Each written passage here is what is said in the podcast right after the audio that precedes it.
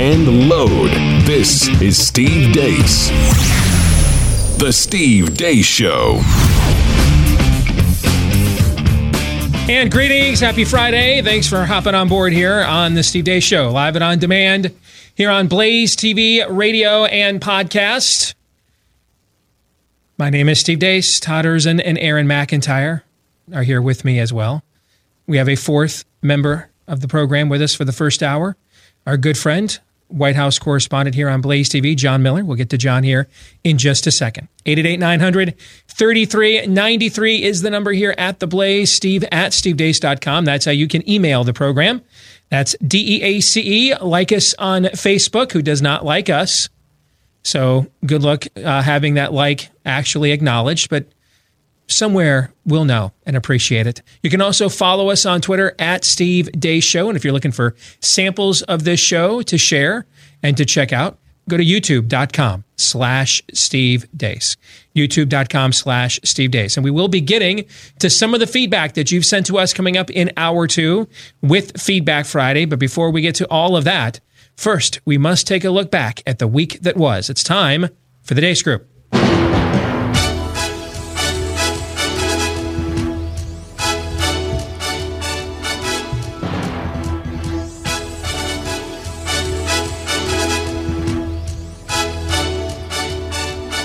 Your weekly look at the week that was brought to you by our good friends over at Riduzone who want to issue a reality check for your New Year's resolution to eat right and lose weight this year. How's that going for you?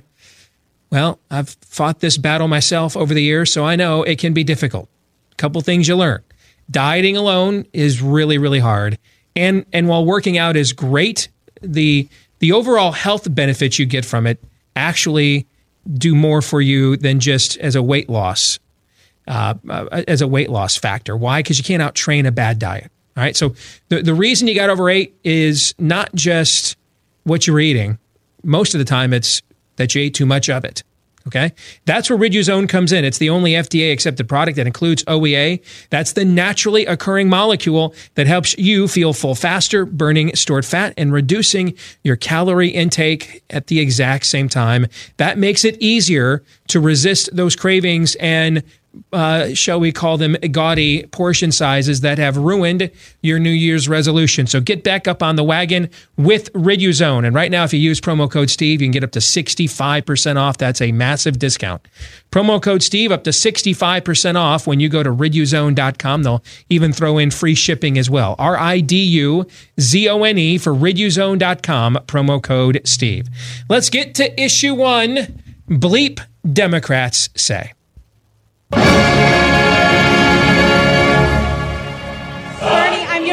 Supporter, and I'm here to ask you to stop propping up the dairy industry. The question of whether it leaves in private insurance intact, that's actually up to the insurance companies.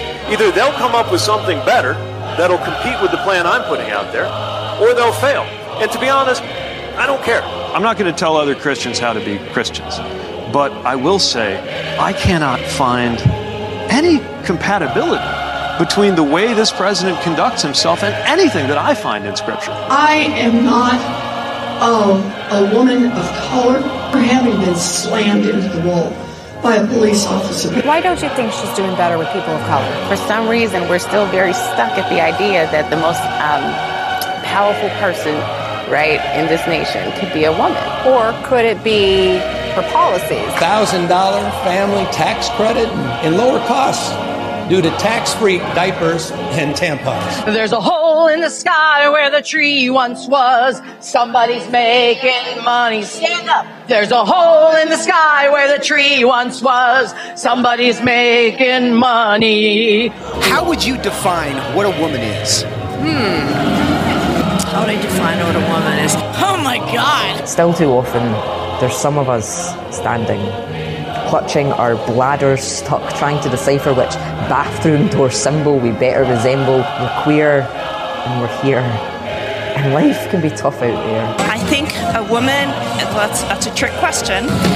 Oh, wow. I think a woman is anything that she wants to be defined as. I'm Alexandria Ocasio Cortez, and I pledge allegiance to the draft. A woman is powerful. A woman is really the creator of our society. Without women, like we won't even be able to reproduce the planet. Like we're selling uterus pins, but that doesn't mean that if you have a uterus, you're a woman, or if you don't have one, you're not a woman. Francie is 11 years old.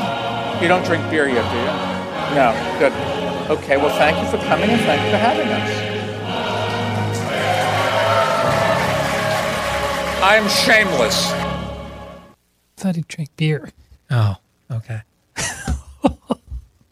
I, it, I, it- did it sound to anybody else like he asked her if she had her period yet? That's what I thought I heard in my ear. No? No. What did he ask her? If he drinks beer, I think. I think. Yeah, no, that's that's what he said. How about the fact that we're at a stage where none of us would be shocked if he did ask her that? Well, by the end of you just got done hearing a bunch of women who don't know what a woman is, so Couldn't- I, couldn't I define see why. you- Yeah. Yeah. Okay. Let's let, let's get to the first question here. John Miller is our guest here. You get to go first. What was your favorite ride at Crazy Land this week, John? I think all of those ideas came and then just kind of culminated in the Democrat debate, where they, I mean, they've just become so unhinged and so uh, almost furious to the extent that they are now not even talking about ideas. They're just trying to get crazier and crazier. And at the debate, you couldn't even hear them talking because they were shouting over each other about who even knows what. But I think Bloomberg, and I'll expand on this later, but I think Bloomberg um, really just made a fool out of himself. And you realize that the guy who uh, is neck and neck with Bernie in terms of taking this nomination away is uh, uncharismatic, uh, has no clue what he's saying, is trying to backtrack on all the things that he said in the past about stop and frisk and minorities and what have you. Uh, and I think all of that was just laid to bear on stage at the Democrat debate. So for me, just watching that crap show of a debate was definitely um, one of the lower points of the party this election season. Todd. It's a treasure trove this weekend. Obviously, the, the women marching for women who don't know what women are. There's a are. hole in the sky Well, where a tree once was. And then, secondly, that. But behind all of that, I'm going to go to the very beginning. The gal who's the biggest fan of Bernie, yet goes on stage to steal his microphone. I'm a fan, but your words are not enough, so please let me speak. I, she is Legion, and she is at the heart of that march. She's at the heart of that song.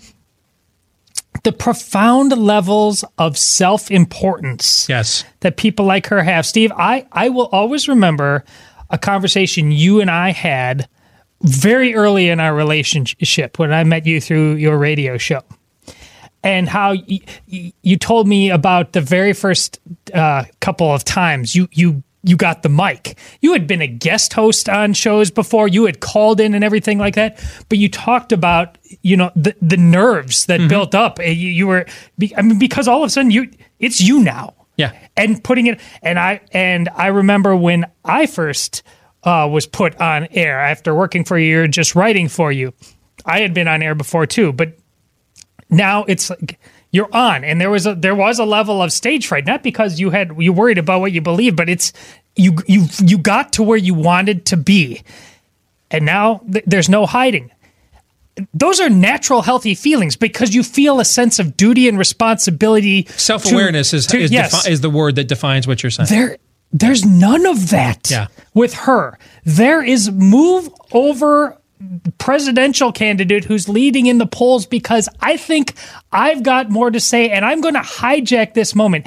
Th- This is exactly how tyrannies happen with a level of it's I'm losing my ability to put words to how brazenly hostile these people are to any level of decorum whatsoever from antifa to to the haircut there who's you know the the shim who doesn't you know what he is but knows for sure, certain that times are hard because no one knows how to give me a haircut. They're, and they put themselves on video. Again no level of decorum no level of pause button no level of you know maybe there's other people with deeper cares in the world. It's all about what you feel at any given time that is incredibly dangerous It's incredibly dangerous, but I also think it's incredibly honest.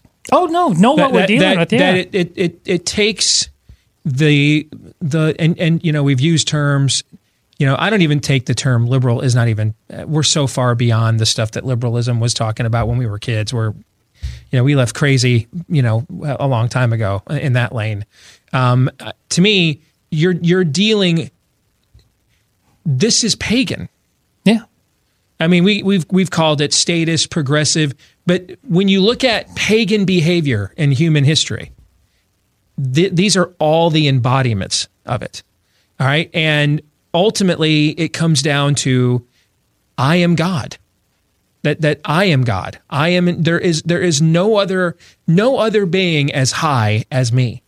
And so what what what force would our culture be able to produce that would have such a person believe they shouldn't do things like that woman did or Jussie Smollett did? There's only two re, there's only two forces we can present.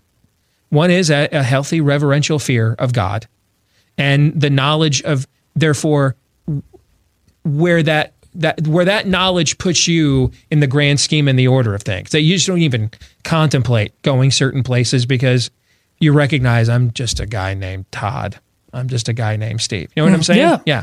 The other is um, fear of repercussions from your fellow man.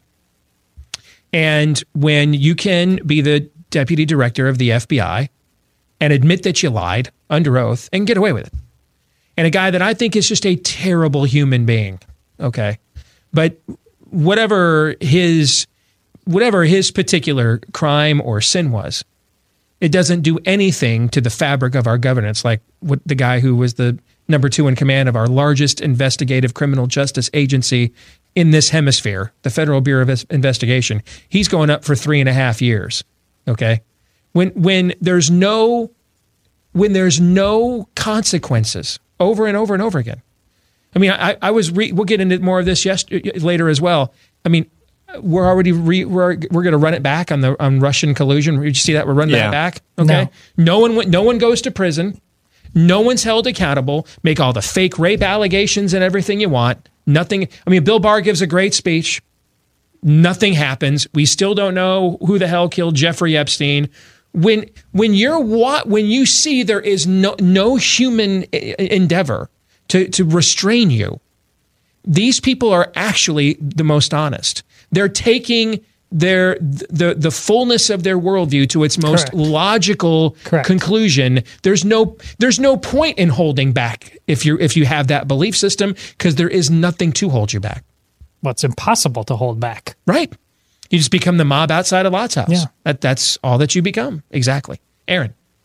I think uh, I think it's it's probably Buttigieg there at the beginning where that is that is. I don't want to that- talk that- about how to be a Christian, but I'm going to tell you anyway. Um, yeah. I- yeah. That that dichotomy in those two clips is the essence of Pete Buttigieg because under this nice uh, under this nice uh, exterior and this aw shucks Midwestern act that he's got going on, Yep. there is a an extreme rage Yes. with that man. Preach.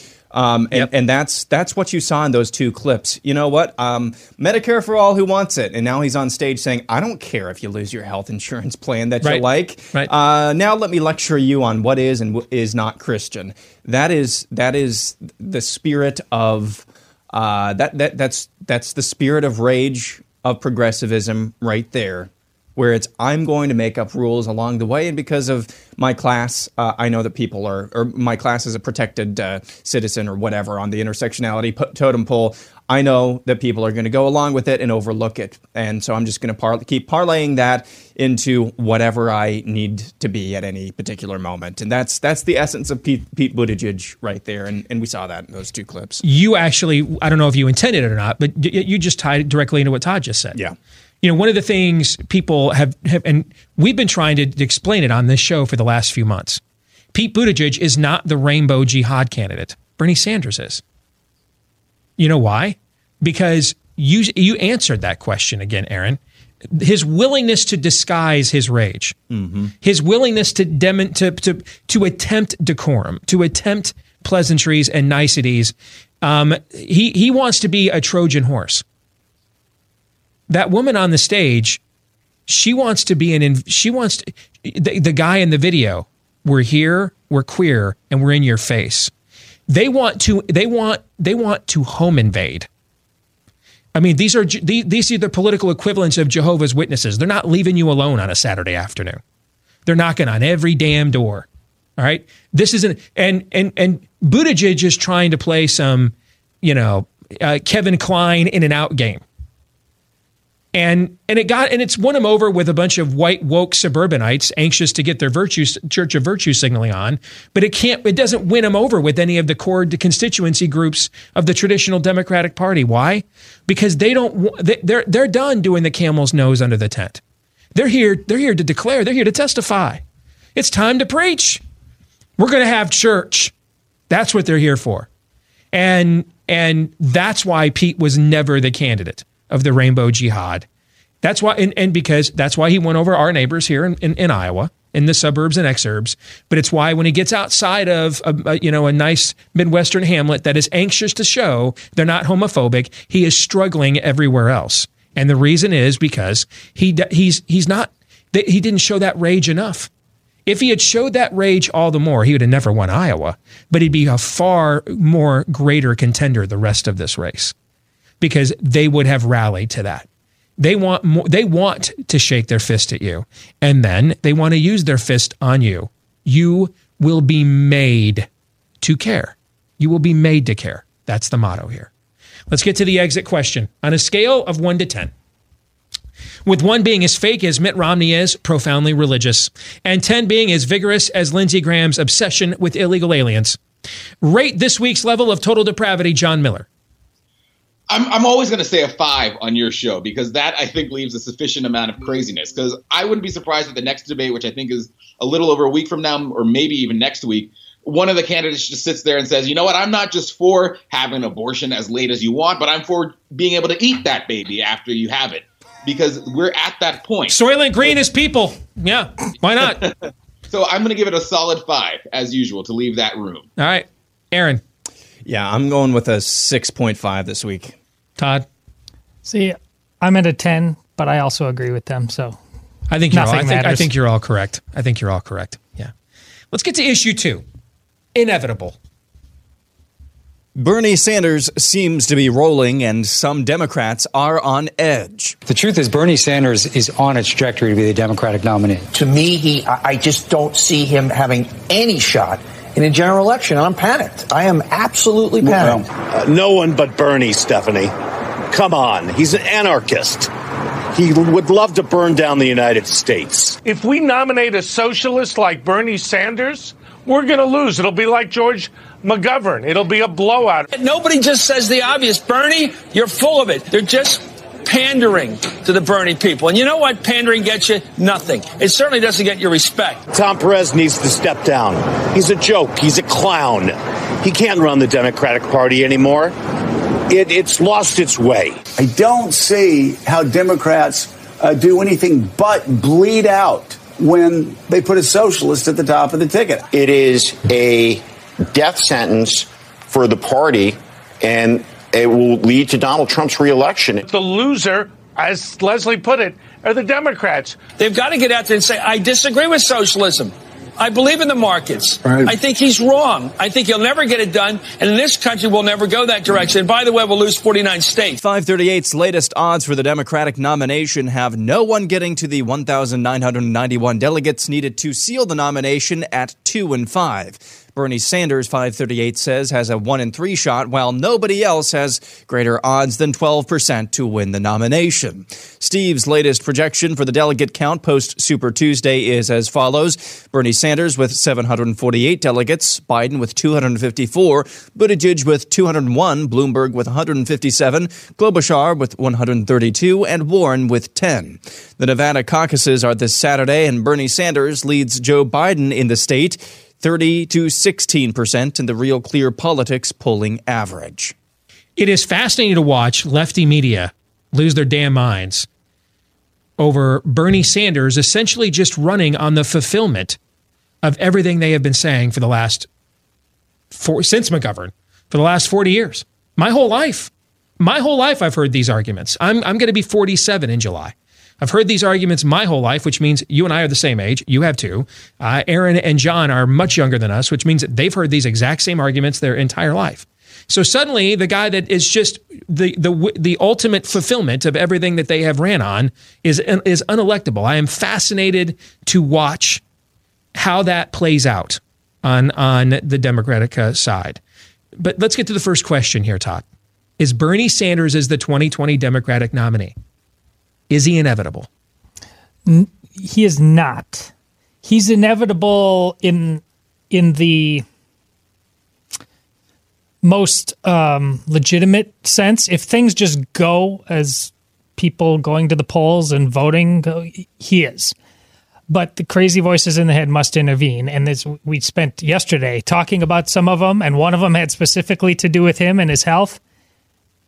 I'll leave it there. But you, that it the machinations that a people this confused ab- about the things they believe, how long they've believed him, yet the obvious uh, final coming to of age of that in the personage of Bernie Sanders is not good enough for whatever reason, that's going to lead to a level of schizophrenia and potential machinations where if it gets outside of just people going to the polls and choosing and this thing going actually getting to uh, the convention in a brokered convention I, I don't think any of us should have any reason to believe that it's in, inevitable if people simply decide, no, what the people say isn't good enough. And they decide that all the time. Look at Brexit just over the pond and how, and you had reason to believe that that wasn't inevitable. Quite the opposite because and for four years I was right. it- yeah, yeah, you were. Yeah. So I, it's there's very much a yes and no to this. I, I, I, I love the way you've rode that horse with the use of the Thanos See, I meme. think it's hundred percent. I'll, I'll bet my all future my all my future earnings on it. See, If it goes to a convention and he stays alive, Bernie Sanders is the Well, nominee. also- his people, that act on that stage and his in- that that is the mute button compared to what his people will do to the Democratic Party in that cauldron there in Milwaukee, Wisconsin. I agree, and they also know the future is these people. The young people love him Mhm. and all that. But see, that's what. But it is a total level of disconnect for Chris Matthews. What's the word he just used up there about how you're you're not supposed to Yeah, to? but this is the same industry that Michael Avenatti, Rectum, barely knew him. We'll talk about that here in a minute. In 10 minutes after Super Tuesday, they're going to act like all these clips never happened. We've seen this a million times. They'll just retcon this like it never happened. And then when he gets blown out, and they'll they'll come back and say, They'll, Yeah. for, they'll forget all the retconning they did about how he's really not a socialist and it's really not that bad. After he gets blown out, they'll then come back and act like they didn't. Haven't we seen them They'll do this? On the retcon. Yes, they will. That's what they do. They just get to lie all the time, all the time. It's it's their native tongue. Agreed. And I mean, they, that- they, they, they're they're the Slytherin house. It's the tongue they but speak sooner with. or later, you, you, they're lose. They are in the process. We're watching it in real time. They're losing control. They are going mad. Yeah, they, it's happening. So there, there's See, no I think you said the key phrase. They've lo- they're losing control. They, they they have lost control of this process. They have no ability to hold back the horde that they fed. They they they fed it. They they they contemplated it. They they nurtured it. They winked and they nodded at it, and they let him out little by little to sic him on people like us. Well, sooner or later, you you then can't say to those people, "All right, we'll take it from here." No, no, no, no. You cannot relatch Pandora's box, and it's Abaddon has been opened, and they cannot close it up. So now. you think the madness is what actually Yes. guarantees them? Yes. I just think the madness is such that it can give them the very thing they want, and they'd kill it anyways because that's what madness does. But Sure. I'm either yes, As long as we're both arguing for Yes. madness, you'll get no Yes. argument from me. All right, Aaron. So prior to the debate this week, I would have said it was not at all inevitable that uh, Bernie Sanders, likely but not inevitable that that Bernie Sanders will be the nominee. Um, now I'm I am at inevitable, barring the five to ten percent chance that something health wise goes wrong or awry with with Sanders and he has to drop out for some reason. Um, I, I think he is inevitable, just simply because there is not enough on that stage that I saw not enough willingness on any level to take on Bernie Sanders at the level that he needs to be confronted. And we saw that with the exception of Mike Bloomberg. Uh, Mike Bloomberg, Mr. N- Uh, non disclosure agreement, um, you know, calling uh, calling women horse faced lesbians, you know, that the, the complete mangina that just took it in the rear from Elizabeth Warren the other night. He was the guy who actually unleashed that tirade against Bernie Sanders that could, Mhm. could actually be effective, Mhm. but he has no shot whatsoever, and none of the rest of them seemed willing. On with the exception maybe a little bit of Pete Buttigieg calling out his supporters. That's not the greatest track to go down either. Um, I I just don't see a willingness to confront him. So who fills that void? If if it is true, and it is true that most of the Democratic Party right now during this process does not want Bernie Sanders, who is left then to fill that void? And I don't see anybody willing to step up and do that, which is barring the five to ten percent chance I would give it for some sort of health scare. I would say it's an it's it's a hundred percent likelihood that he is going to be the nominee. The irony, John, is Michael Bloomberg is making all of the right arguments. He's a terrible candidate and a worse person. All right. Absolutely- So so it's irrelevant that he's the one. If I'm Bernie Sanders, Michael Bloomberg is he can he's the if he's attacking me, he can do that all the day long. Yeah, I think I think you're right to a certain extent. Um, just to address what you said earlier about um, about them coming back later and saying, "Oh," and pretending like they didn't say any of this stuff about Bernie Sanders. You already see them setting up that foundation. You already see them saying Democrat candidates are definitely saying it, and then you see the analysts that go on TV. And notice how they always say, uh, "I'm going to vote for whoever the, whoever the Mhm. candidate is." But let me just say this about them. And you know, you see uh, uh, vote blue no matter who. That's trending as well on the left. So they're preparing themselves to be able to support Bernie if they have to. You've got a couple things going against that, though. You have what they did to Bernie last election in 2016, which makes me wonder: Are they going to try to pull that again? Because you already, I mean, during the Iowa caucus, I thought, is that what's going on again? Is they, they yes, Bernie's they the tried it in? Iowa and it blew up in their face. Yeah. Right. But I still see him, you know, becoming the nominee. Bloomberg, though, I think his poor debate performance really is not as uh, as monumental as people are making it out to be because I think it's 10.4 million people watched that debate. That is fewer than who watched the grant, uh, watched the Oscars, which are the least watched Oscars in history. So, you know, not all of America is tuned into these debates. And so as long as Bloomberg can kind of hide behind this this um, this kind of facade that he set up where he's paying mil- hundreds of millions of dollars for ads uh, in order to make him seem like this sort of candidate. Um, I don't know how impactful his debate performances are going to be. So I still put it as a as a uh, neck and neck race between Bloomberg and Bernie, who represent kind of both sides of the party. And the last thing I'll say is that Bernie believes in everything that the modern Democrat Party believes, but their whole progressive scheme for you know for years probably decades, yes, decades, has been let's not tell the American people what we actually believe. Instead, we're going to pretend we believe something and then kind of creep in these socialist policies that we actually believe in. And I think Bernie going out and saying, yes, I'm a socialist and everybody knows it, which is what he said um, back in, in 1990. He said, I'm a socialist and everybody knows that, is something that the Democrat Party doesn't want to quite go there yet. They're still in the progressive era of you know let's just uh, creep creep creep all of this, these policies in, and then we'll we'll pretend we don't believe this stuff, and then hush hush on the side we'll actually try to implement the stuff that Bernie actually believes. All right, I'm I'm crushed for time, so I'm going to switch the exit question to a just a very direct question. Will Bernie Sanders be the tw- 2020 Democrat nominee for president of the United States? Aaron. Yes. Todd. Yes. John. No, not yet. I don't believe that yet. Okay. I think there's a better chance Michael Bloomberg doesn't win a single state in this primary than he's the nominee. Now, I mean, I could see him getting 10, 15, buying 10, 15, 20% in a whole bunch of them. You know, particularly when we get into these blocks of states, you know, Super Tuesday and beyond, where there's not a lot of turnaround time. But but I, I think there is a, and I don't know what state Pete Buttigieg wins. I mean, if he's he's polling like garbage in Colorado, which goes on Super Tuesday, where they have a gay governor.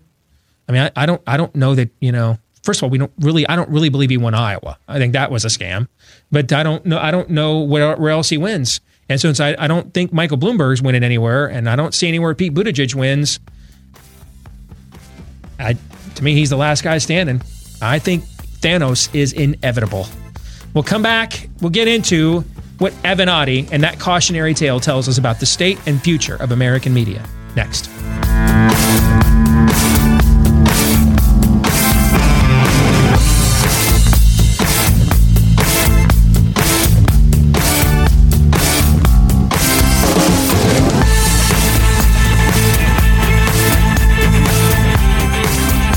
Yahoo Finance had a story recently that uh, talked about one of the booming markets, really globally. It's the uh, superfood market. They they project this thing's going to grow by 200 billion billion with a B.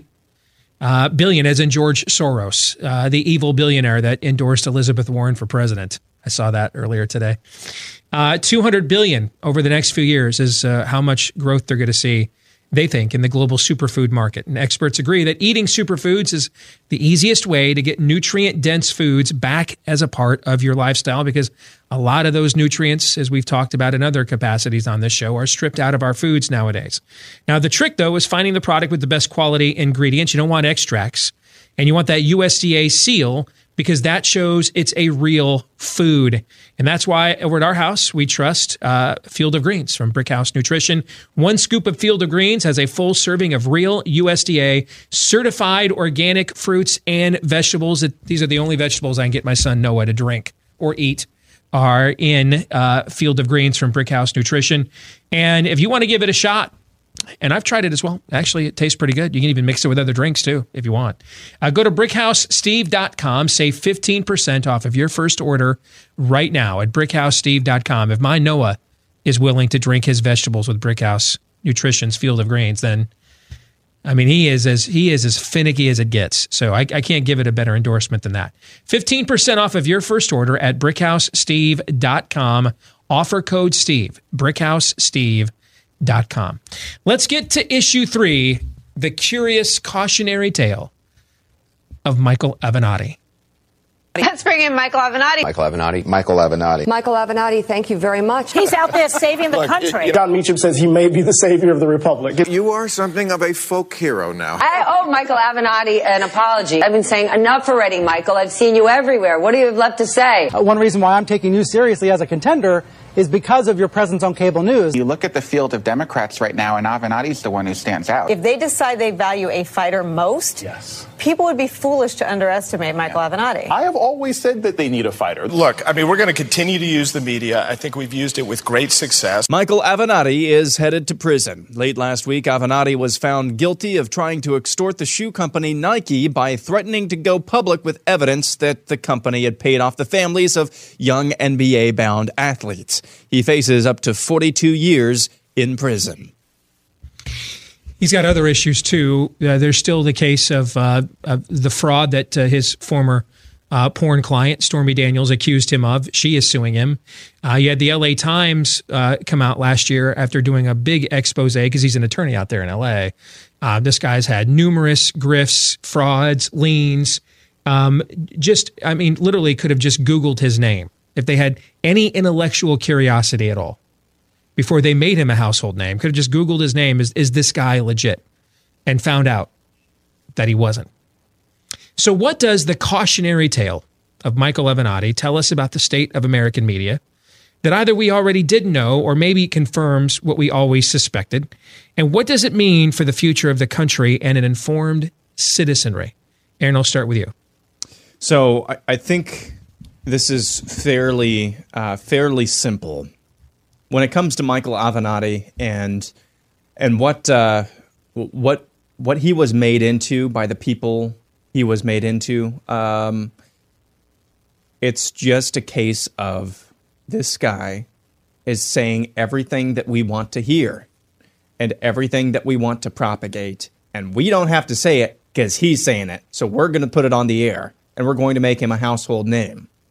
I mean, uh, the, the the gist, the foundation of Michael Avenatti. I don't know if you guys remember that photo of him uh, having a party with uh, with Don Lemon and other personalities at uh, at Lemon's house in the Hamptons. Yeah, that that is that is the that is the essence of everything about this story. It was never about whatever. I mean, I can't even remember now all of the things that he's all of the grifts that he's he's performed very publicly. Um, it was never really about getting to the. It was never really about concern for any of the women that he represented. It was never about that. It was about uh, this guy says a lot of what we believe, and it's content for cable news, and he's more than willing to do it.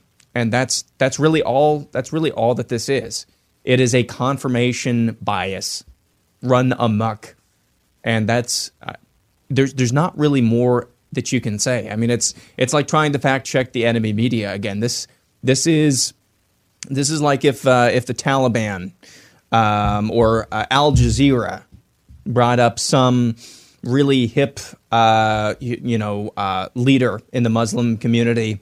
Uh, and just said all the things that Al Jazeera wants them to say, which they probably do that anyway. This is this is just a case of enemy media just finding propaganda because aside from Russia, the Russia collusion investigation during that time, there was not much else to talk about other than some of the good things that were actually happening in the in the country. So it's just confirmation bias. This guy said everything that they wanted to hear anyway, and it provided content, and that's really all there is to it. Shorter, Aaron, and correct me if uh, you don't like my summation, Aaron. Cable news is where the truth in America goes to die. Yeah. Is that what I hear you saying? Yep. Todd, what do you think? Well, that that's all true. The, the, the, fundamental problem of the press is is this fundamental problem with progressivism. None of it is aspirational. It is iconoclastic. It is built on hate of the other, the grandest other. It's a, it's hatred of God. It's hatred of the foundational principles, uh, loosely defined by the good, the true, and the beautiful that are imbued through the Constitution, the Declaration of Independence. They hate all of it.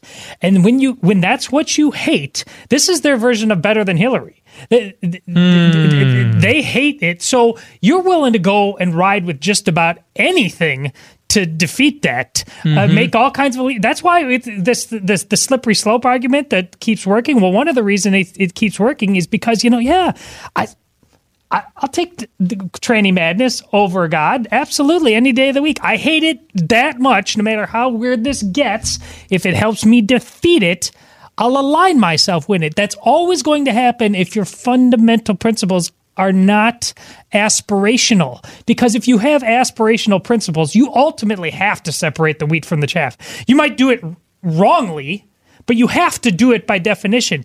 You don't have to, you just have to go with whatever the other is, no matter how bad it might be, to defeat the thing you hate the most. I, that's, that's potent right there, what you just pointed out. And, and I look at my own, um, my own uh, cable news booking schedule, I think affirms what, what you just said. Because I've been on CNN and MSNBC. I mean, how many times since 2011? Probably, it's probably got to be over 50. Sure. And what's happened is, and I wrote about this in my last book, Truth Bombs, last year, you know, I stopped getting called because I didn't conform to their narrative. All right. And, um, and, and their producers were literally telling me, well, we're, we're not looking for opinions, we're looking for sides. And the one time I've gotten a call in the last, I, the one time I got numerous requests in the last year, one of there were two of them, and one of them was about a local angle in Iowa that I frankly didn't care much about talking about. But the other one was when Trump tried uh, his latest slurp act with Kim Jong Un, which you guys know I am past the I can't even with the cozying up to kissing up to tyrants and blowing them sweet kisses thing. Okay. And of course, the only reason they want to have me on is just so they can have somebody criticize the president with some conservative street cred to further their narrative. That's all that they care about, right? And if this had been a terrible presidency policy wise, from our perspective, they would have had me called me all kinds of times and I would have done it because it would have been a. Ter- but since it has not been a terrible, doesn't mean I've thought he's checked every box or he's been, you know, messianic. But it has not been a terrible presidency. You cannot, you can't be honest, really. And if you're a conservative, it, it, I don't care what you think of Trump as a human being, you cannot be honest as a conservative, and and and rate this as terrible for us on policy. It, it maybe hasn't checked all your boxes. It hasn't hasn't done everything you've wanted it to do, but it hasn't been terrible. If it had been systemically terrible, they'd have had me on all the time to attack and, and let me attack him from the right because that would have furthered their narrative. That's all that this is about now. This is where the truth goes to die. John, your thoughts? You know, I think bringing it back to Avenatti for a sec, this is a guy. Anyone you talk to who's known Avenatti, anyone who's been around him in person who has met him, says this is a guy you would not let around your kids. This is a guy who reeks of sleaze. That you pick that up the moment you meet him. And his lifestyle, I'm here in LA right now. His lifestyle from the apartment that he lives in in LA to his collection of Ferraris to his suits, everything about this guy, he walks in the room and you realize, oh, this is not uh, this is not a, a stand-up guy. And yet the media puts him on because, as Aaron was saying, he checks all of the boxes and he's saying all the things that they want him to say. Mm-hmm. And so they don't really care about his character. They don't really care who he is as long as he can deliver the goods. And so I think that is just uh, representative of what the media has become is they're going to drop everything to put a guy on. Steve, they don't book you. Often they don't book um, a lot of people who deserve time on air, but they will. What's that guy's name? Um, who they eventually had to say, "Are you drunk?" Uh, Sam Nunberg, who was in the president's administration. Mhm. They book him. They book a drunk guy just because the drunk guy is going to come out and spill the the goods on the president. So that is is so problematic when it comes to the media. But I think that's the direction we're going. Is that these people will use anyone as tools to further their narrative. And and as you were saying, Steve, if you if it doesn't fit that narrative, then we don't want you to come on. And I know for a fact that you know if you make good points and you make solid, cogent points that they don't want to hear, they won't book you because they want someone they can beat up on or they want to fight or something. But they certainly um, don't want the truth. Full disclosure, I've actually known Sam for years. And I texted him after the appearance that you talked about, that you just referenced. Were you drunk? He is, to this day, adamant he was not drunk for that appearance. Okay. Okay. I mean, no one can tell but him. Now, but- now, I'm just correcting the record. I'm not defending that it wasn't nuts. All right, I'm not. I'm not defending that. You're right about that characterization. Okay, but but he is adamant to this day that he was not drunk. All right, but so I just because I also know he watches this every day, and I'm going to get a text from him if I don't say that. All right, so I just wanted I wanted to clarify that. All right, exit question: Who eventually spends more time in prison, Michael Avenatti or Roger Stone? Aaron. Uh, because everything is broken, uh, Roger Stone. Todd. Avenatti. John, what do you think? Stone. I think Stone. You do, even though Avenatti's been sentenced to 35 more years. You think Stone? I mean, I can listen. There's plenty of there's plenty of story arcs currently ongoing in the culture that would give you uh, that impression. I, I, I'm I don't And I'm not arguing why, with you. That's I'm just cynical. That's that's why I'm going with uh, Stone. We, uh, yeah, I, I, and I think you know whether it's. I mean, we got a few more years, um, and you get a Democrat in office, and maybe there'll be a pardon. But Stone committed a crime that is completely unacceptable to the Democrat Party right now, or whoever's in power, or institutions, and that is that he supports and is a friend and confidant of the president. And I think that crime is much graver than anything uh, the people in government right now can imagine. I, I, I it, when does Stone get sentenced? Do we know? Not sure. I don't know. Okay. Well, the election is November 6th, right? However many days from the time he goes in to approximately 24 to 48 hours after this election, he's getting pardoned, I think. All right. I think I think five not five minutes after President Trump doesn't have to face the voters anymore, he's getting pardoned. And and I think it'll take an, immense amount of restraint on Trump's part not to do it even before then. Okay, but his political team is probably losing. Javanka is probably like, you cannot do that until the election. All right, so. Um, I like I could see like Trump send him off to Zurich for some G8 summit, and then like on a Sunday morning gets up, you know, hey, Javanka's gone. It's pardon Roger Stone. All right. I could see that. John's laughed because he knows I'm right. It could absolutely go down like that. no, I, I get it. So it either goes down like that or it happens about five minutes after this election, win or lose, is when it goes down. All right. Let's get to issue four the return of an American treasure. McDonald's Shamrock Shake is back once again. The minty dessert was first introduced in 1970 to celebrate St. Patrick's Day in the US, Canada, and Ireland. The shake gets its distinctive green color thanks to pieces of real leprechauns used in the formula. Where to go, Dad? You made me think of that story down in, uh, in Alabama. want to from a few- go. I want to go. Yes. All right. Let's get to the first question. In honor of the Shamrock Shake, first and only question. John, what singular seasonal dessert do you most look forward to returning each year? DC uh, swamp is going to come out in me because there's this this bakery that is uh, popular in DC and New York, and they make a Thanksgiving croissant, which is filled with stuffing and roasted turkey Mm. and gravy that's homemade, and then cranberry sauce, all in a buttery croissant, and it's the most delicious thing I've ever had. So that comes out around Thanksgiving, and I got to go with that. It's at a place called Milk. That's serious dude code points that I asked you for a seasonal dessert, and you Yeah. went for a tur- turkey baked in to a pastry, a meat. I think I know yours, and it doesn't have that same cred, but I'll wait for you to say it. No, I well, mine's the Shamrock Shake. Well, there's like Okay. 15 Shamrock Shakes. I'm Shamrock Shake obsessed. Anything pumpkin spice, as you well know, I'm in. Yes, pumpkin is what I was going. Yep, I'm in on pumpkin spice and Cadbury mini eggs. Those would be the so, three. So how many Shamrock? How many visits to McDonald's will you be making? At, at least five between now. Oh, and when that's it? goes it? out. Yeah, Oh, wow. yeah. I thought there I might can't be go like every day. Yeah. Isn't a little early? no, they're out. I went. I, I went. The, I went opening night. Oh, opening night. I was there. Yes. Todd, Todd, what's yours? Which which flavored vinegar do you most look forward to? That is good. Uh, but I'm probably I'm not a huge dessert guy, but I think I'm going to make you proud. The most seasonal dessert is a, it's pumpkin pie. I don't. I, that could that that'll that'll preach. Aaron, Anything slathered in almond bark. My wife made me some uh, some almond bark, Mm. chocolate almond bark covered pretzels, gluten free pretzels for my birthday. I ate them all in like one weekend. I've got amazing. I've got some of that with some toffee that uh, the people I went and spoke with in Nashville last weekend gave me some made from a local company. I haven't tried it yet, but that's uh, that's that's on my palate. Let's get to predictions next. Todd, go. It's crazy, but the record, uh, the the schedule is very favorable. The Wisconsin Badgers, against all odds, are going to finish the Big Ten in second place. They might be tied, but they'll fi- finish second. Wow.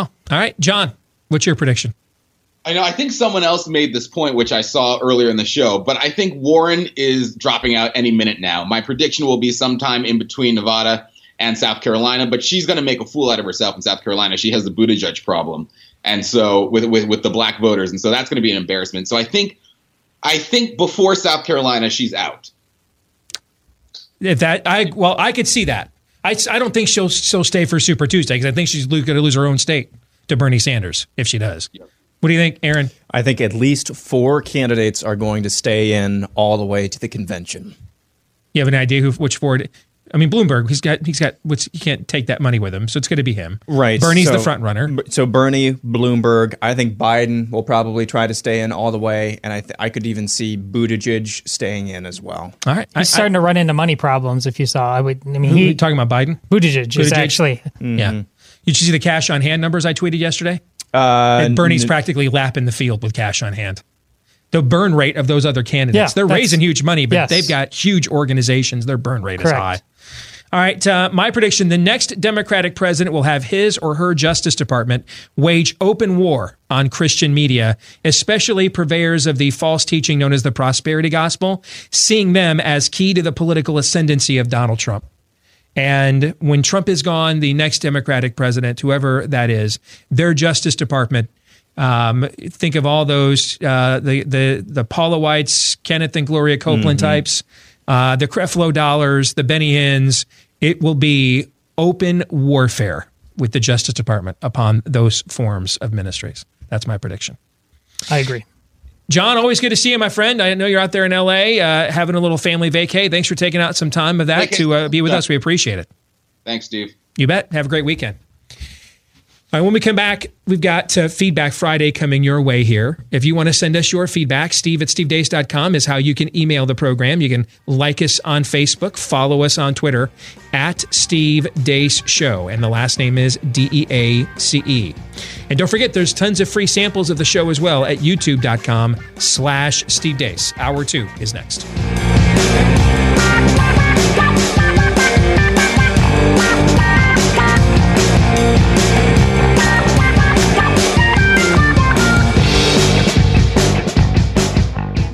We're back with hour two, live and on demand here on Blaze TV, radio, and podcast. Steve Deace here with Todd Erzen and Aaron McIntyre.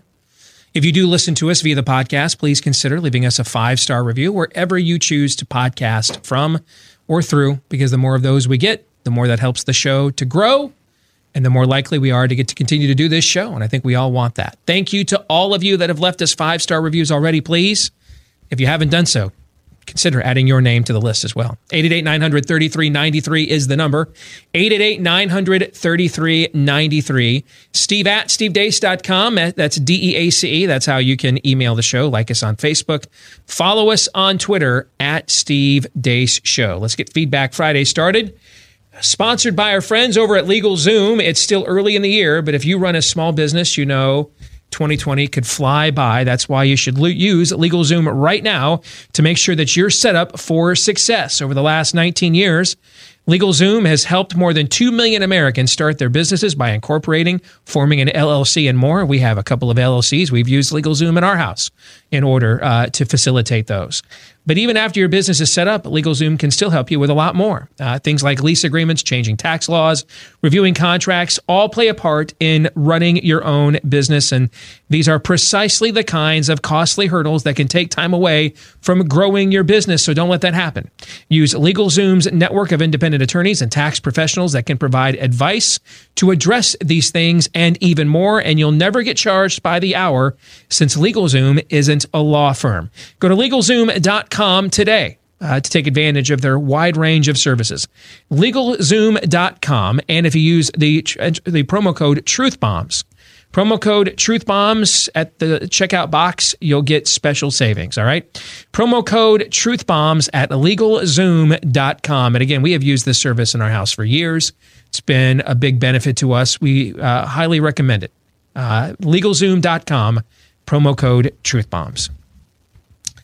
All right, you guys ready to go? Yes. Let's begin with this question from Dwayne Searsmith, who asks Could a non Christian defend the principles of conservatism against the spirit of the age? Yeah. Um, well, I this question I think has more layers to it than, or maybe you intended the question to have these layers to it, Dwayne. Um, could a secular con- conservative let, let's let's broaden the religious appeal beyond um, the one that this show uh, believes in. Let, let's broaden it. Could a secular conservative defend the principles of conservatism against the spirit of the age? Yes, they could. Could they defeat the spirit of the age? No, they could not. No, they could not. They could make adequate and effective, even defenses. Some people that could still be swayed by um, common sense would they could reach, no doubt. But could they ultimately defeat uh, could, can a secular mindset defeat a spirit of the age? No. No, they could not. And one of the issues you're going to run into here is secularism denies denies human nature. Let, let me let me define what I mean by that. Secularism def, defies human nature in that we have an innate desire to worship something. And we're going to we're going to fill that God-shaped hole with a god or we're going to anoint ourselves as the god. But we're going to we're going to we're going to worship something. Atheists worship themselves. They have decided that they can appoint themselves the judge and jury of whether God exists and should be obeyed. Well, in that train, every transaction requires, every philosophical, spiritual transaction requires an authority figure. So if you have decided in your conscience that there is no God, you are saying that your conscience is God. Your, your conscience is higher than God. That is what you are saying. So the, the problem with coming at people who who are caught up in a spirit of the age, so they have a religious fervor. The, you, you cannot attack that effectively on a, on a, on a, on a systemic level with a secular mindset. You can't. Because as I've pointed out several times this week now, and I like this, I like this line of reasoning. So I'm going to use it, I think, a third time this week. Young people are not falling for the lie of statism or socialism because they grew up um, in the serf village of Fiddler on the Roof and they see the bread lines in St. Petersburg Square. That's not why. And so Lenin's promises of utopia are aspirational, if not just a question of your own survival. That's not why. They not they don't see massive bread lines anywhere in America.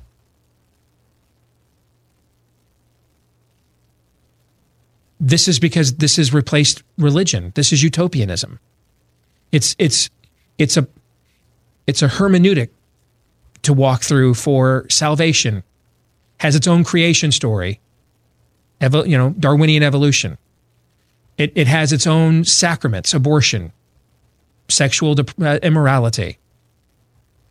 It has its own ecclesiastical law. Judgment by by recycling and climatism. Just it's it's a rival religion. And that's why they're caught up in it. You're not going to be able to to you can argue effectively um, and defend the principles of conservatism with without invoking a, a spiritual component, but you will not defeat that without one. You won't, because invariably, I'm out. Invariably, we run into the place. What happens when I don't care that your math works and that mine doesn't? I still prefer mine. I don't care that your science works and mine doesn't. I still want mine. I don't care that your common sense works and my wish casting doesn't. I still want my desires affirmed and fulfilled. What happens when you run into that?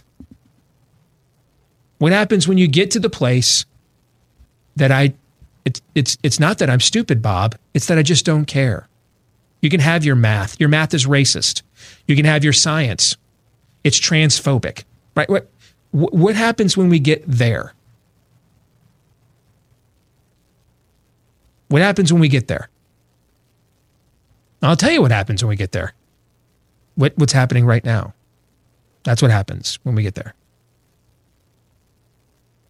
You had a because you had a generation of Christian leaders in the political realm disciple their the Christians they sent into political activism with um, uh, don't use the Bible to make your arguments. Nobody wants to hear it. Well, we nobody's ever wanted to hear. No, no unregenerate person has ever wanted to hear what God's word has to say because it's convicting. I, were you really eager to find out, dig through and find the eternal truths in the Bible before you were converted as a Christian? Todd, was that was that really a high priority for you? Was that high well, on your it's often why I probably set it aside, whether consciously or unconsciously. Absolutely, yeah. that's not a unique phenomenon, and it never has been. By the way, that's not unique. But they did, they did. And I would I would go in these meetings sometimes and say, this is tactically dumb. It's the most devastating weapon we have. Now we should do it intelligently. You know, I, I wouldn't suggest our people get elected to Congress and then begin their, you know, uh, Mr. Speaker, thus speaketh the Lord God of hosts. I mean, I, I, I, would assume we'd have some training and some common sense. I mean, I'm not, you know, we're not preaching, but I mean, we have to articulate our worldview because ultimately this is this isn't a question of, of, of data. It's not. It's a question of authority. Who is in charge down here? Where do our rights come from? Who determines what the law is and what it means? And you can line up all of your common sense you want. And it will work for a while. It'll work in an era when the worldview that you believe in, the spiritual worldview you believe in, still is a predominant. Doesn't even have to be the dominant, but still is a predominant foundation in the culture. And so there have been enough people exposed to that level of, you know, theologically, we've called this general revelation or natural law, whichever phrase you wish to use. Enough people have been exposed to it that they'll be like, oh, yeah, yeah, that makes sense to me. I mean, we got to have some, uh, you know, absolute standard. Has to be some authority. We got to, I mean, ultimately, we have to recognize somebody gets to say no or yes, right? But what happens when you move past that? When you're in a generation that doesn't acknowledge that anymore, or maybe even doesn't want to, what do you do then? Here's my white paper on why Medicare for all will bankrupt the country. So, okay. Well, we're just going to do it anyway. We're already $10 trillion in debt. We didn't listen to you guys on Medicare. We didn't listen to you guys on Medicaid. Didn't listen to you guys on Medicare Part D. Didn't listen to you on Obamacare. And hell, I just mentioned a bunch of things Republicans have actually done and voted for over the years. So we didn't listen to you then, but thank you. We're not listening to you now. Thanks. Appreciate your math. We'll just do new math. And this math is we want this. That's our math. So, see on the flip side. What do you do then? Just tweet out, oh. Because that's where we are. Now, there's still a lot of this so called movement in media that doesn't want to admit this. And, and probably because a lot of them are secularly minded too.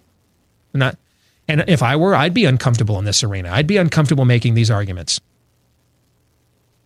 Most believers are, are not trained and comfortable making these kinds of arguments. So they resort to what I call the Fox News answer to. Well, government programs are inefficient. So you guys want to let me let me take the other side, all right? In fact, let's play a game for a second. I'm going to play this game against myself. I am going to channel someone given over to the spirit of the age. And I'm going to give myself our, our the, the secular conservative Fox News answer challenge to these things. Okay? government programs are inefficient. I mean, look at the precedent set by Medicare and Medicaid, for example. And very few people, while millions of Americans utilize those services because they have no other option, very few people find them streamlined, acceptable, or view them as, um, would, would rate them highly in a customer service survey. Not to mention, we're already $10 trillion in debt well, I don't really, I don't really care that we're ten trillion dollars in debt because we're in uh, decade three of wasting time and money and billions of dollars in Afghanistan and Iraq, and the Pentagon pays uh, one hundred fifty dollars for a hammer and for a screw, and uh, frankly, giving single moms their health care is a lot more important than what Muslim uh, group, uh, what group of Muslims we're going to kill next. Thanks. Who wins the argument? They do. You, oh, yeah, not you is the answer. Not yeah. you. Not, I don't know who won, but I know it wasn't you. You both might have lost. Okay, you could both lose, but I know the argument. I know the winner is not you. That's what I know. Not you among. Well, let me let me clarify it. Not you among anybody who already didn't agree with where you were coming from. Not you. Not you. And we could do this. Pick any other issue. The exact same thing. See, what you guys consider the ditziness of the AOCs of the world, in, in another country and generation that she represents, she's prophesying. I don't know what it costs. I don't care. You laugh. They cheer. And since you gave them total control of the schools for the last 30 years, they're going to get more cheering and and and and we've just given up the premise on a lot of our we we here's the other can i make another strategic point here? We now cannot make secularly minded arguments if we wanted to. They have no credibility. We don't have any. I mean we we we, we can't anymore. We have sacrificed so much of of our of our just surface level integrity to align with the republican party that we have we have like no credibility just to just stake this on our own precedent and and and and performance. We we have looked the other way on so much on so much grift, on so much big government. I mean, I've got a story out in the Blaze today looking at the Liberty scores of several Republicans whose voting records are right in line with Bernie Sanders. And some of their names are John Cornyn, Mitch McConnell, high ranking members of the United States Congress. And their voting records, their Liberty scores, not much different than Bernie Sanders. But you know, we had to vote for those guys to get good judges and save America, right? We had to do that, right? That's what I'm told. Yeah, yeah. Like John Roberts, you know, only he's not saving anything other than Obamacare every time. He's doing that great job of that. Saves Obamacare a lot. Does that? Not doing much of the saving America thing though.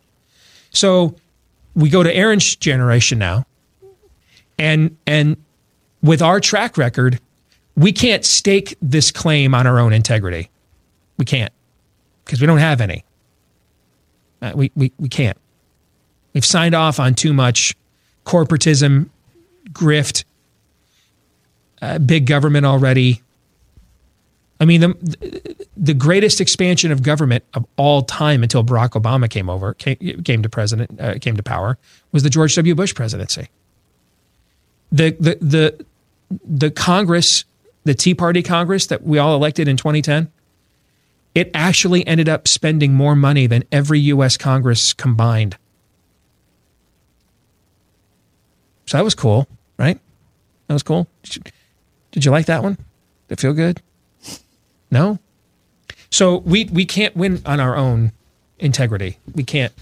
We will lose.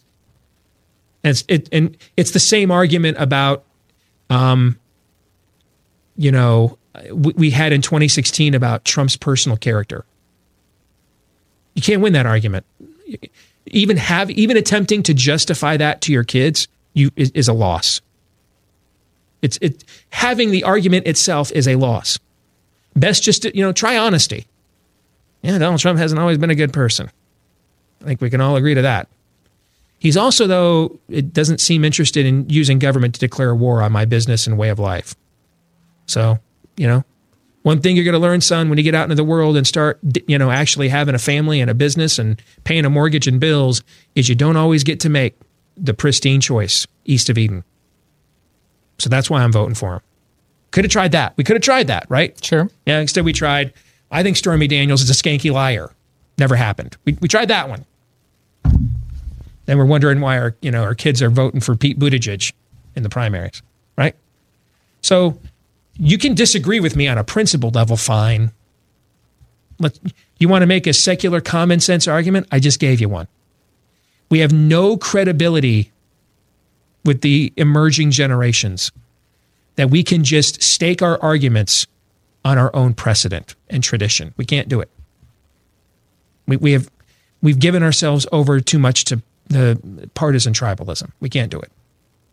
And and our opponents on the left love it when we do because it gives them the chance. And that's why, you know, we need to, we're over here talking about justice and you guys are over here talking about what?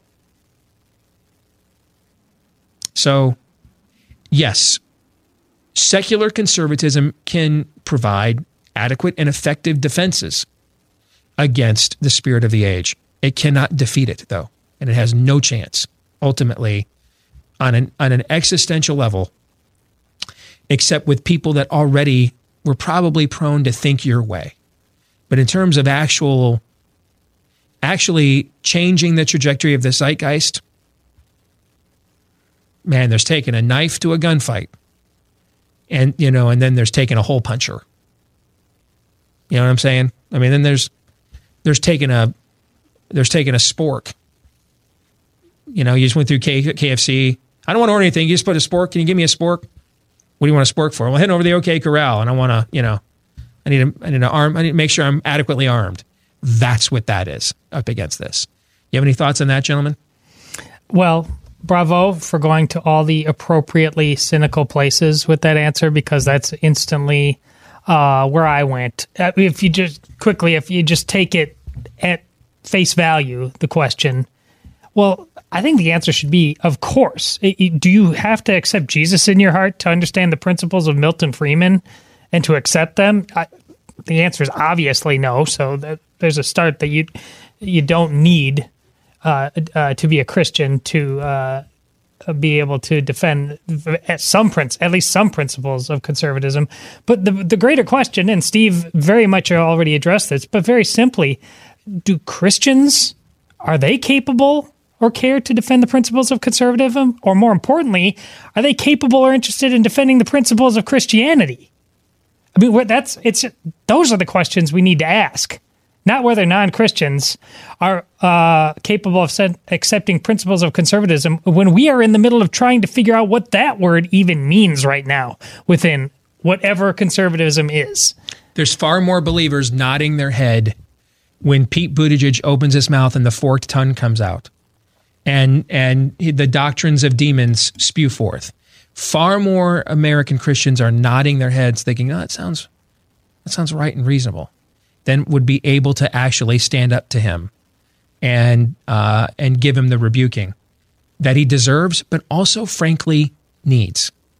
He needs a rebuking. Might spur some repentance. Aaron? Yeah. So the, the the wording of the question is is important. Can non-believers defend conservatism against spirit of the age progressivism? Did I accurately yep. paraphrase that that question? The answer is at the end of the day, no. Now, if it was can non believers defend conservatism from liberalism? Probably. Yeah. At the end of the point. day, yeah. it's still just a speed bump because the operative, uh, the, the, the operative thing here is who our opponent is. So we've already defined progressivism as a rival religious sect, a rival religious uh, um, theory. All right, if that's what it is, then it takes a more powerful, a more powerful uh, faith, a more powerful religion, creed, in order to defeat that that theology. And and it is true, it is true that of course you can be a non-believer and defend conservatism uh, because we often define conservatism as the observational science of what has worked, conserving what has worked best for the human condition. And you can look back and you can find examples of what has worked best for human beings over time and turn that into a science. But at the end of the day, what you're up against, it doesn't care about science. It doesn't care about your facts. It doesn't care about history. It cares about power. And so at the yep. end of the day, it's only you're only going to be a speed bump if your basis for conservatism is rooted only in an observational science. You have to revert back to a higher power, and at the end of the day, that's the only thing that's going to defend and have any shot of defeating progressivism. Here's an interesting question from Patrick who asks, how would Jesus define liberty? Um, here is my answer. For God so loved the world that he gave his only begotten Son, that whomsoever will believe in him will not perish, but have eternal life. For God did not send his Son into the world to condemn the world, but so that through him the world may be saved. That's how I think he would define it there's a lot of correct answers to this. Uh, several, I, I, I, will say. If if if you accept him to be who he says he is, and that's what Steve is talking about right here, then if uh, could mine down a little further, what does freedom look like? I would say that it's be not afraid. So much of the philosophy, the politics that govern all of mankind currently and through all of human history, but it's it it's fear based. It it it I, and again I, I I'm repeating the same theme. That's not aspirational. That it, it it's the opposite of that, which is not to say that when when that which you hold dear is threatened, the anxiety that causes, the fear that causes, natural. But as long as what you have is aspirational is number one you won't delve into idolatry and making fear your god and making poor decisions which uh, goes this is what Christianity does. We don't, this has to do with the definitions we talked about in the previous question. We don't know the answers to these things because so often we are driven by fear. It is why this thing called the Republican Party, uh, you know, and why the argument whose, whose party is God's party and why we can't, we, we, we see the other as the demon. The tribalism rules all. We accept it, accept forfeits as listen, Donald Trump, by any measure of the definition of what a conservative is, we accepted a forfeit instead of uh, somebody far closer to the embodiment of what conservatism actually is, Ted Cruz, because we operate according to fear. So I'm glad that I had the opportunity to think about this while Todd and you were were talking, and that's I I think I don't I don't even know if you like I'm not trying to suck up here because it's I don't I don't even think that you realized maybe uh, how on the money the, the verse that every baby Christian every single Christian that's the first verse I ever memorized Mm-hmm. John uh, three sixteen. I don't think you realize and seventeen. I don't think you realize how on the money that is because in the Christian ethic, l- liberty is not freedom to freedom to, it is freedom from Right. Freedom from sin. Right. Liberty, as it's often being dis- d- defined in our civic sense, increasingly on the what's left of America. Yep. Is freedom to. That's right. Licentiousness. Yep. And that is that is the exact opposite of what the Christian ethic calls for. right? I mean, the, the Christian ethic changes what um, we seek and what we see. That's that's that's the Christian ethic. That's where liberty comes from. That, all tyranny in this world is a manifestation of human sin. All of it is. All tyranny is a manifestation of human sin. Whether that's the the abusive dictator father, whether that's the cold, distant, un, unsatisfiable mother, whether that is a is is a government, whether that's an abusive priest, whether that's a um, a, a scam artist, uh, minister. All tyranny in this world is a manifestation of human sin. And so if if you want liberty, you have to be freed of your sin. And it has you got to there's no point in being free of other people's sins. If if you're still a, if you're still in bondage to your own. So it would it starts there. Um, and I think I think it's not how we would define liberty. It's, it's how how we did, and whom the Son has set free is free indeed. As Paul writes in 2 Corinthians, where this where the Spirit of the Lord is now the Lord is that Spirit, and where the Spirit of the Lord is, that's where there is liberty. Aaron's um, addendum there is just right on the money. That this is the power to say no to evil and mean it. Not white knuckle it, but to not even desire it, to walk away from it. We're, this is a popular thing in social media right now walk away campaigns. In many respects, Christianity is the world's first walk away campaign. I'm just going to walk away. I'm, I'm not interested, but thank you. More in a moment.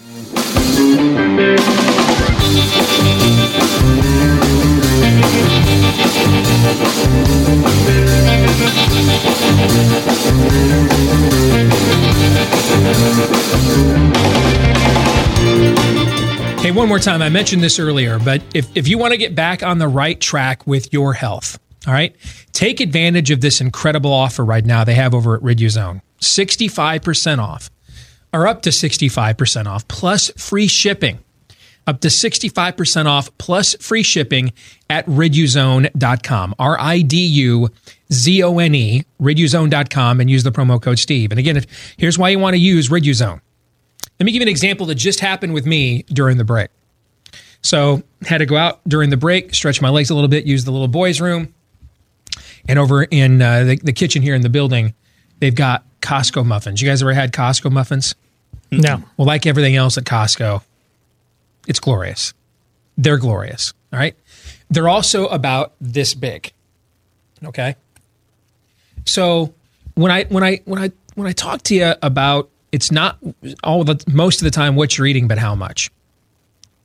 Now, if if I ate two or three of those a day, I'm gonna have a very difficult time. Maybe even eating one of those full things a day. I'm gonna have a pretty difficult time uh, making headway. Uh, the the amount I have I have to work out you know, unless you want to go to like one of those really expensive places that guarantee you like a thousand calorie burn, but you have to give them like an hour to kill you. All right. Most of us, we are fortunate if we can burn three, four, 500 uh, calories in a 30 minute workout. If you really know what you're doing. So the, the amount of uh, that I have to work out to overcome me eating one of those full or more than one a day I probably don't have the time to do, right? I'm, I'm not Michael Phelps, right? But if I if if you if you do what I just did a minute ago, which is just grab a knife and just cut myself off a little piece of that, like you know a fifth of it. Is that is that gonna is that blowing my metabolism out of the water even at my age? No, it's not. All right, but but that's the key. Can you get yourself into the lifestyle where you're controlling how much you're eating and and even more so than what.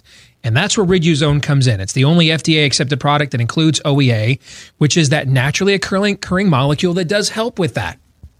Controlling those cravings and when the belly is full so that you can burn stored fat and reduce your calorie intake. So take advantage of this offer, up to 65% off right now at riduzone.com, promo code Steve.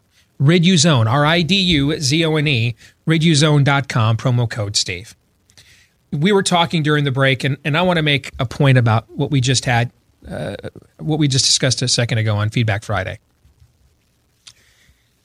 Some some of you are going to say, Steve, I agree with you that this is really a question of authority. That's why I want that's why I want us to go back to what the Constitution says. The last couple of times Republicans have won back control of Congress, they've opened the session by reading the Constitution aloud, including all of its amendments. They then have gone out and disobeyed much of it by spending like drunken sailors. This is an example of what I mean that we don't have any credibility left now.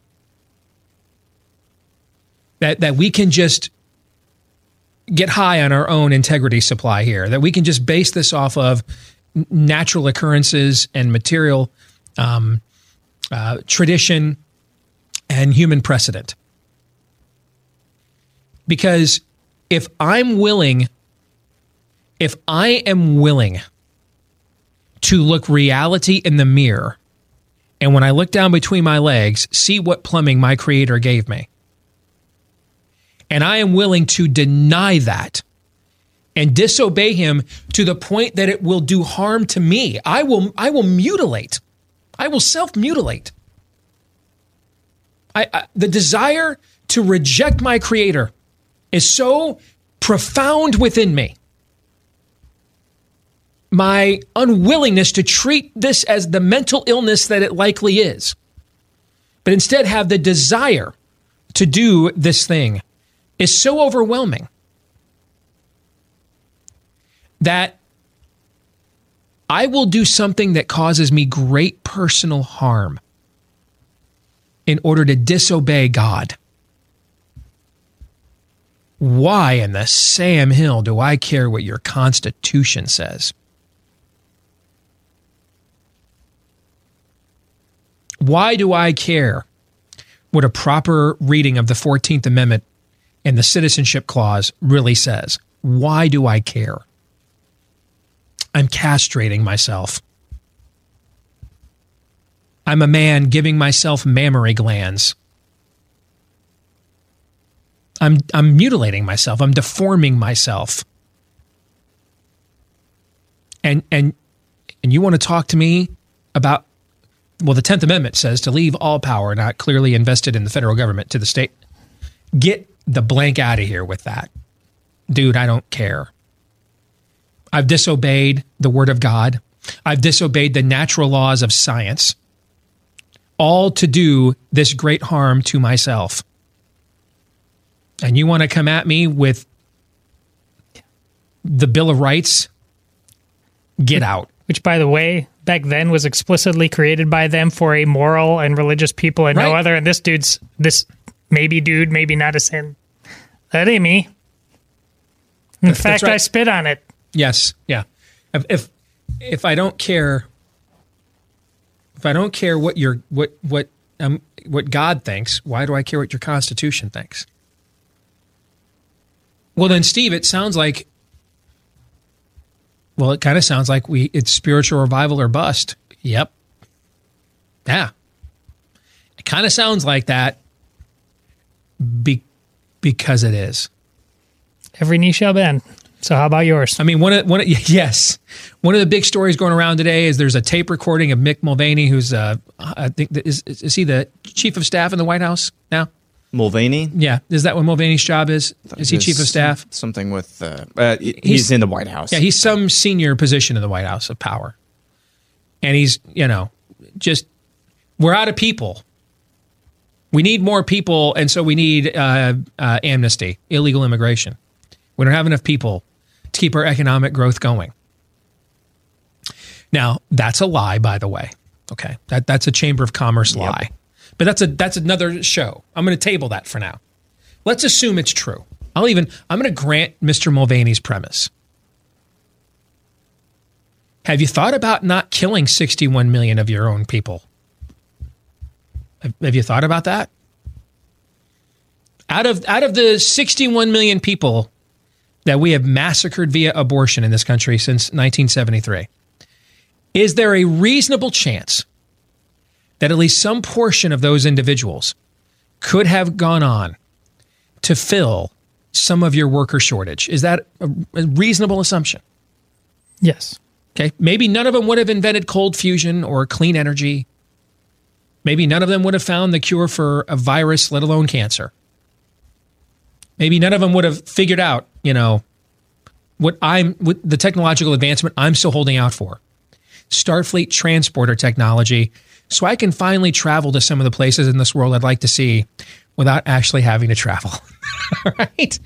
Maybe none of them would have come up with anything as, as profound as that but maybe they could have mowed. Maybe they could have worked on the assembly line at that plant. Right? Maybe they could have done that. Right? Yeah. Is that reasonable? That at, that at least some of the 61 million of our own children we've killed could have gone on and, and, and filled some of those worker shortages for us. Yes. Right. When when you're up against this is this is the cultural version of transgenderism. Let's assume Mulvaney is correct. Let's assume Chamber of Commerce Republicans are correct for a minute. They also stand against us every time we try to get rid of abortion or stand up to Planned Parenthood, right? We can't do that. It's not. So so which is it then? We we kill a bunch of our own children.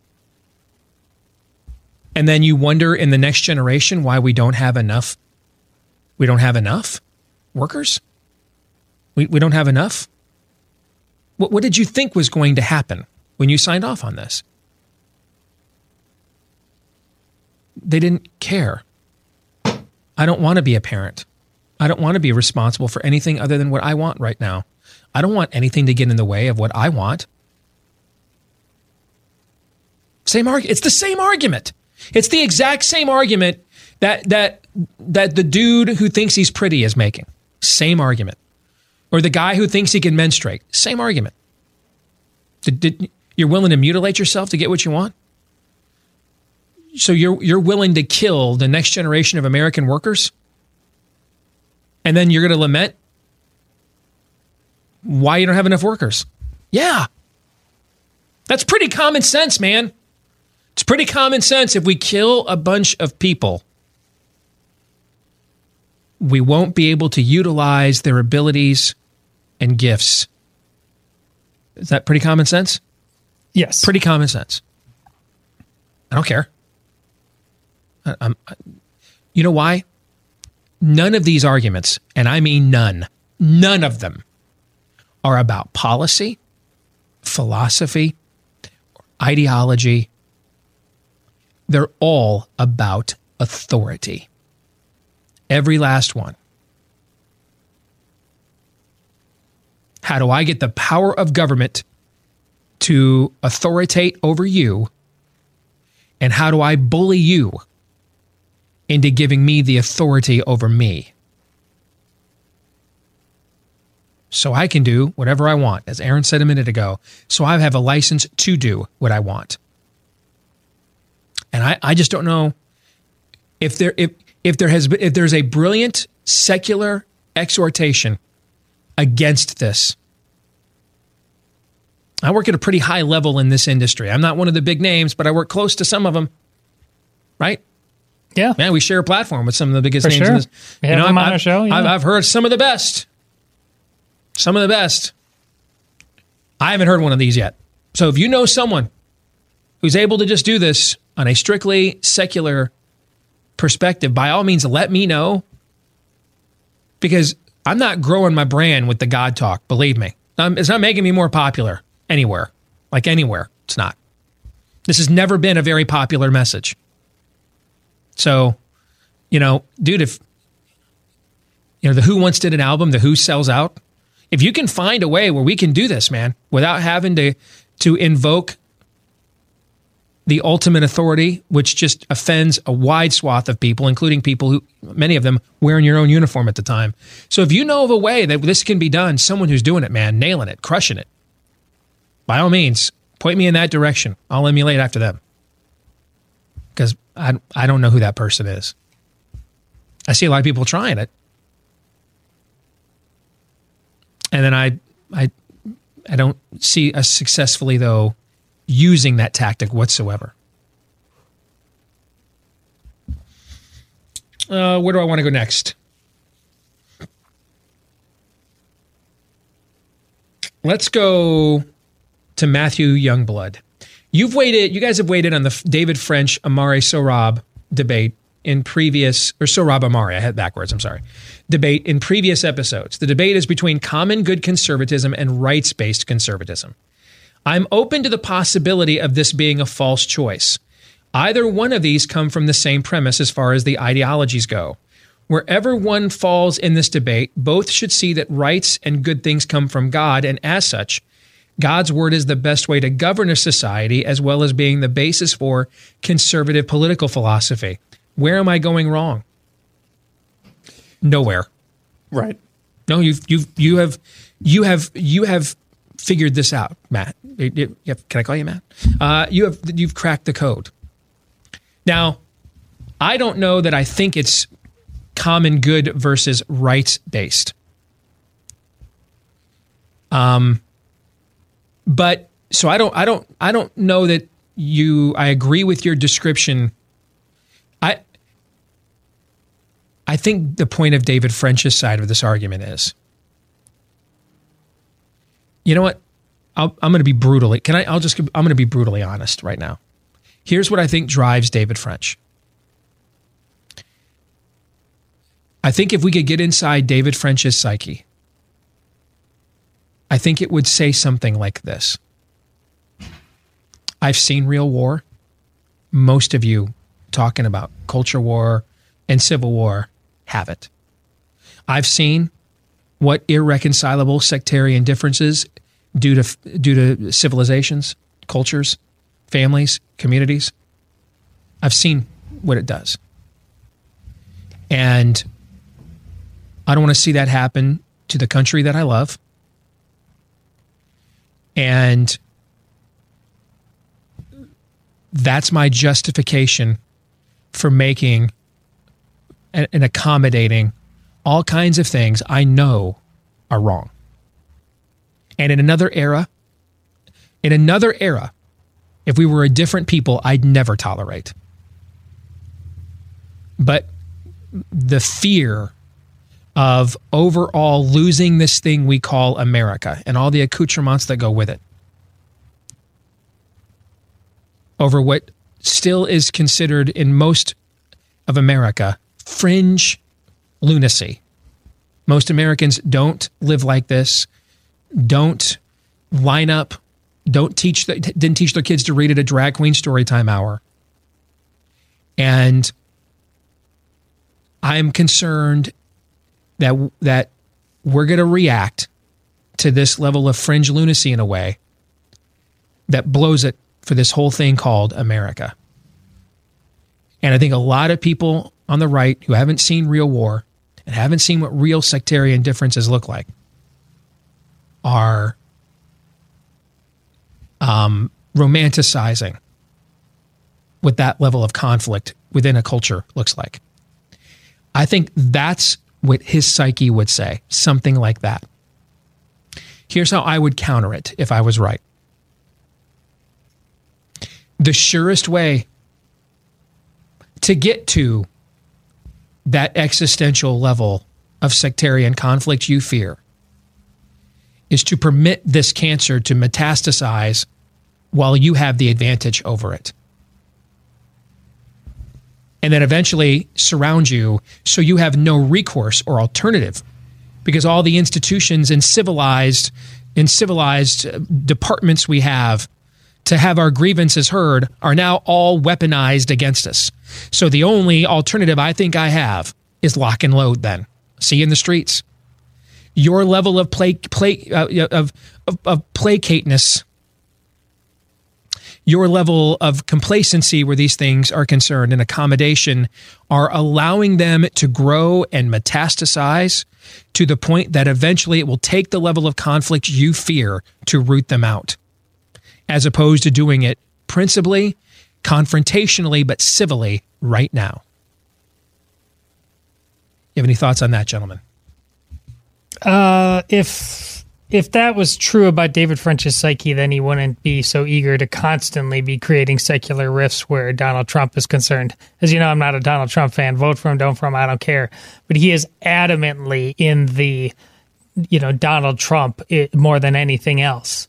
Is the cancer that t- takes up most of his uh, emotional energy and that includes something like drag queen story hour, which he so easily excuses in the fashion Steve uh, got done talking about. Um, I, I, I think that here's the problem, and it goes back to what Steve said on the rest. It's about application. I think generally speaking, this guy is right, but then it's about how we apply it and the specifics we have on both sides.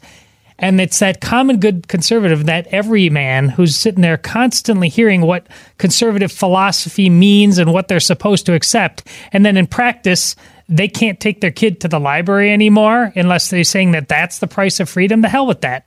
The hell with that. So it doesn't matter. You, we can't keep philosophizing in this bubble without the practical application of where it's going. And that's the real problem with that. Even if philosophically you have the right parameters, if it ends up a drag queen score hour, it's not. It doesn't really matter. If I could sum up this entire hour really quick, uh, we have to know who we are and where we're coming from, and we have to know where the enemy is and where they're coming from. Amen. We're going to stick around, do best and worst of the week for the overtime for Blaze TV subscribers. For the rest of you, have a great weekend. We'll see you Monday, John 317.